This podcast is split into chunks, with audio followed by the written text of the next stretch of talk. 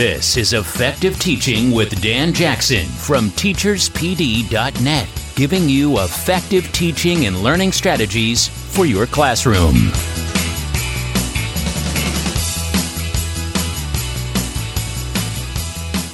So, welcome to the Effective Teaching Podcast. Uh, today I'm chatting with my good friend Nat Littler. Where are you from, Nat? Port Macquarie. Uh, what school are you from? I work at St. Columba Anglican School in Port Macquarie, and I've been there. I think this is my 12th year. I got a job straight out of uni there, and um, I've been there ever since. It's a K to 12 um, independent school, and we've got really great students, awesome resources, and amazing staff. So I'm really, I feel really fortunate to work where I do. Thanks for joining me today, Nat. What do you do in your classroom to help promote lifelong learning for your students? I think for me, what I can do for my students is just be a really positive promoter of lifelong learning. So I often talk about my own experiences. I actually ride horses and I get a weekly horse riding lesson. And my kids say, Miss, you've been riding for like ever. Why do you need a lesson? And and, you know, I think as a person, we can always grow and we can always find new ways of doing things. And I like to promote that to my students. I feel it's, it increases the, the credible bit of your teaching and also makes you more relatable. You're learning something new and you're experiencing the same things as them. So I often try to learn new things and tell them how successful or unsuccessful I've been at that. And and both are okay. It's okay to fail and try again and do something new. And I think that's the type of learning we want for our kids. We want them to take risks and learn and and push themselves. So I try to actively promote that, hopefully as much as I can. That's great. Give give me a story. When was the last time you failed at something that you were trying to learn? Oh, well, I have bought a new horse and I think I've fallen off four times in about three months and he's huge. So every single time I fall off, I've got numerous bruises and things to do. I couldn't throw a ball the other day. I'd fallen on my shoulder and they were quite interested to watch the video of me falling off numerous and and they love it. They weren't impressed at all at how big the jump was. It was more the fact that I'd fallen off and gone flying through the air that they quite appreciated, I think. But I often fail, or sometimes I find things on Twitter and think, oh my gosh, this is amazing, guys. I want you to do this. I saw it on Twitter and I saw one and they were kicking, they were holding hands and kicking a ball while facing different directions. So I was like, let's do it. And it was ridiculously hard. My kids couldn't do it. And they were like, Miss, stop watching these YouTube things. um, but, you know, that was that obviously failed in my class. But I think it's always, nothing's always smooth sailing. And you always have to kind of adapt and modify, even if you find something that looks really cool. It might not work in your class, and and that's okay as long as you have a crack and do something new. I think that students really appreciate that and are excited to try something new and if, even if it you know doesn't go as well as in my mind you know like the kids appreciate it yeah yeah, I think students definitely appreciate a lot when we uh, when we try things and fail because so often they fail and we say, "Oh, no, that's okay," and they think, "Yeah, really, it's not," because when do we ever fail? But uh, yeah. when they when they see us stuff up and apologize, or when they see us try and learn something and not get it the first time, I think that's that's actually really good for them because they they start to see that whole idea of yeah, learning is tough. I am going to yeah. fail. Uh, yeah. But it, um, I can get it if I keep trying. Yeah, and they teach you something new just to be excited and be like, cool, I didn't know about that. And uh, just to see the little face think, yes, like I taught her something new. That's cool. And, you know, just being super positive about that experience, I think can really go a long way in building a connection with your students and for them to wanting to keep exploring and learning. Yeah, I got to say, you are definitely an excited person. You're probably one of the more excited people I've ever met. But I think that actually will probably translate quite well, I think, into your classroom and your students and you're developing your rapport with your students and that relationship building. And um, I actually think even that love, that excitement that you show in your learning, because I've seen you run workshops even for other teachers and the excitement that you get around that, you know, it rubs off, I think, in that sense as well. Do you find that in your classroom that your excitement rubs off on students and their learning?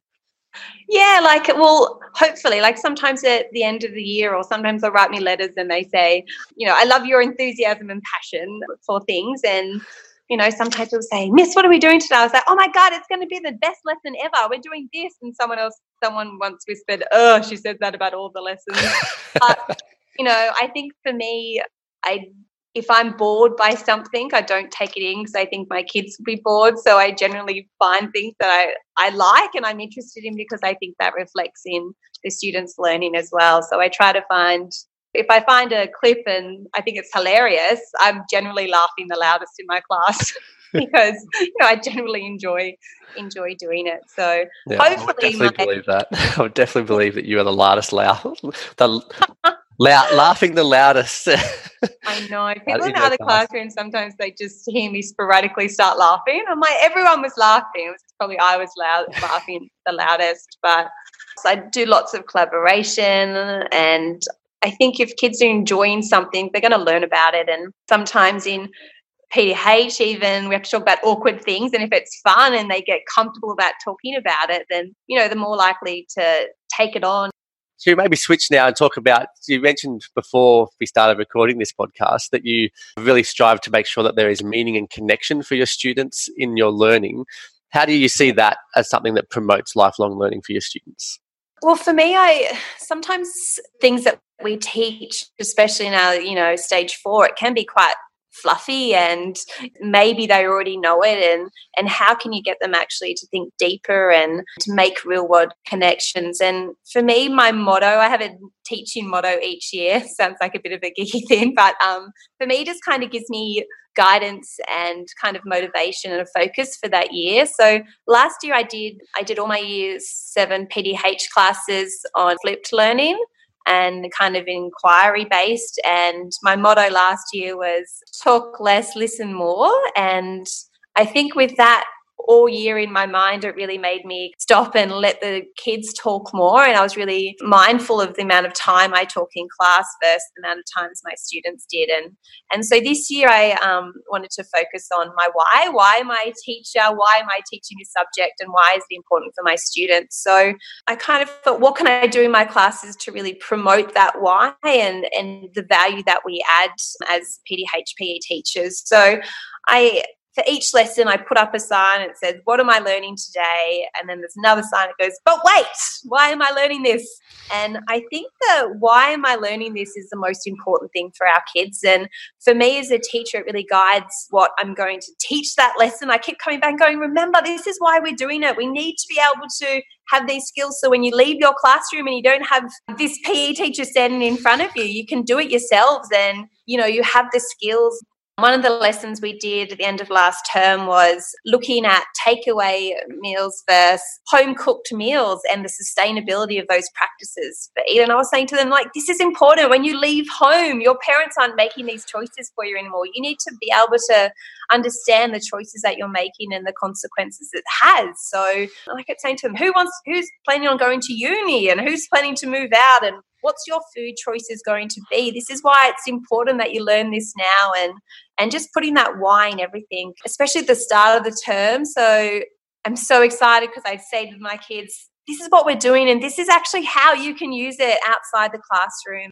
at the moment we're doing striking games for our year 10 unit and i was saying to them we're going to be using a variety of different equipment. I don't want you guys to be the world's best softball players. I want you to go to the beach and pick up any equipment and make a game out of it and be successful in that. And I think they learn the why so much better and makes more connection with them because they can see how it can be used outside the classroom and and that promotes that lifelong learning experience that they can it's useful for them and they can see the value in it. And the activities are much more meaningful to them and i can keep drawing them back to it going yes come on you can do this. This is going to help you later and i think that's the great thing about our subject that everything can be put into real world experiences yeah, I've got to say, my principal always tells our staff that if you don't know the why for what you're doing, then don't do it. She, and for anything, yeah. if it's in the syllabus, I don't care. She says, if you don't know why you're teaching that and there's no purpose for our students, then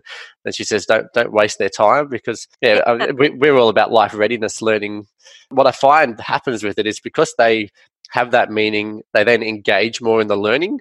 And because yeah. then engaging in the learning develops those learning skills so that later, just when you leave school, you don't normally, you will, but a lot of the time, what you're going to learn after school is things that you want to learn, things you're motivated to learn, things that have that automatic yeah. connection to your life. You don't normally just go, I'm just going to learn something for learning's sake, unless you happen to be one of those people that just likes learning trivial things. That's fine, but then you're doing it for enjoyment, aren't you? And then that's that's your motivation. So I think that you've actually touched on a few really key things there, Nat, because you've spoken about that why for your learning. You've spoken about the meaning and connecting things to life, and you've spoken about the passion that is in the classroom that's around learning, and about being an example. Because I think if we as teachers aren't lifelong learners, then we're, we're, how can we ever be trying to encourage our students to do it? And we actually lose our skills, I think. The second that we stop learning how to learn, we can't then pass on those skills because how how you learn has actually changed slightly over over the years. As you know, where do you actually go to access and get that information? That whole self learning yeah. process. It's no longer about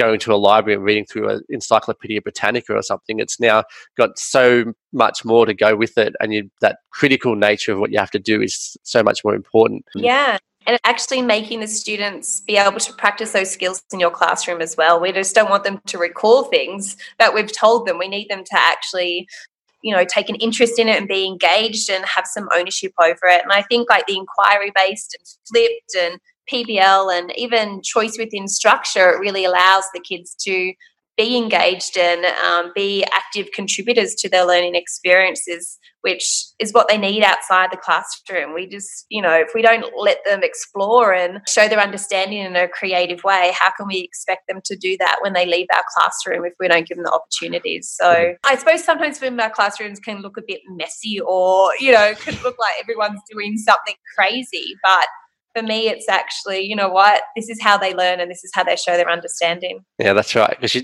uh, you definitely don't learn how to learn by sitting there listening to a teacher talk to you. That's that's not how you learn. well, yeah. thank you so much, Nat. It's been great to chat. Thank you so much for all of your insight. Thanks so much for having me. And um, I have been listening to your podcast, and um, I'm very pleased that you asked me and honoured. But you've had some awesome people on, so I haven't worked. So thanks for thanks for providing that service to all of us. You've been listening to Effective Teaching with Dan Jackson. Please visit teacherspd.net for more effective teaching strategies and online professional development.